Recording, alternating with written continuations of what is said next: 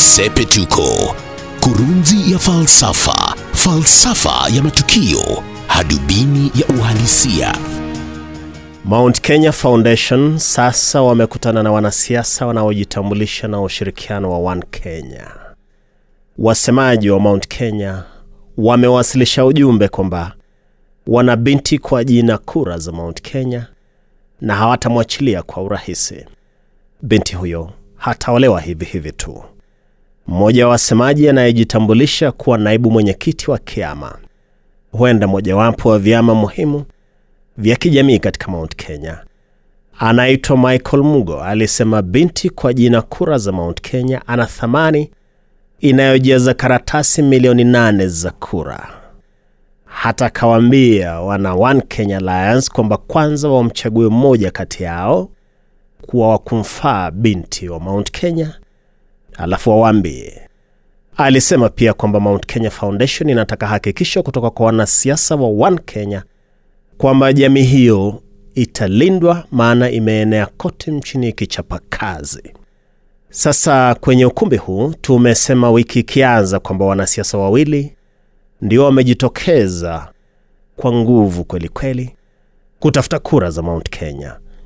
Mmoja ni baba, mwingine ni William Ruto, mwanzilishi wa Injili ya Hasla. Lakini yaelekea kwamba Mount Kenya imeamua kwamba itatoa nafasi kwa wote waliotangaza nia ya kutafuta urais.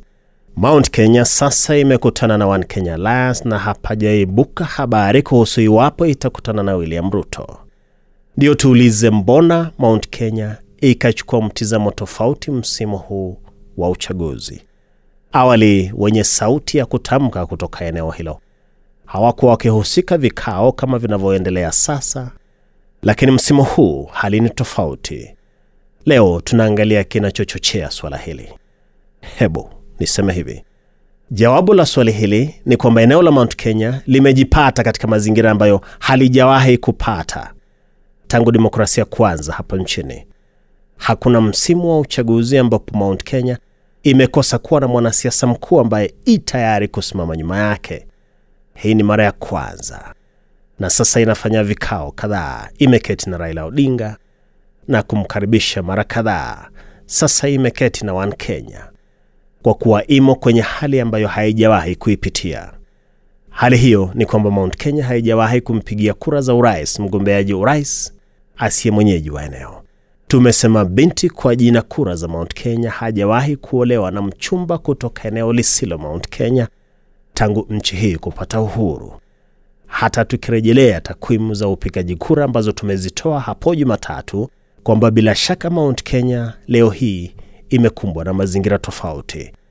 Mwaka 63 kura zote za Mount Kenya ziliendea KANU iliongozwa na Jomo Kenyatta aliyekuwa mwenyeji wa eneo. Miaka iliyofuata rais hakuwa anagombea uchaguzini, kumaanisha uchaguzi wa ubunge ungefanywa, lakini hamna Mkenya angethubutu kushindana na rais. Iliendelea hivyo siku za Kenyatta na siku za Baba Moi hadi ikaanza enzi ya vyama vingi vya siasa. Mwaka 92 ulipofanyika uchaguzi wa urais wa kwanza kwenye historia ya Kenya, eneo la Mount Kenya liliwapigia kura Kenneth Matiba wa kutoka Murang'a aliyekuwa akiongoza Ford Asili na Mwai Kibaki wa kutoka Nyeri ambaye alikuwa kiongozi wa DP. Mwaka 97 Matiba hakugombea urais, kwa hivyo kura zote za Mount Kenya zilimwendea Mwai Kibaki wa DP.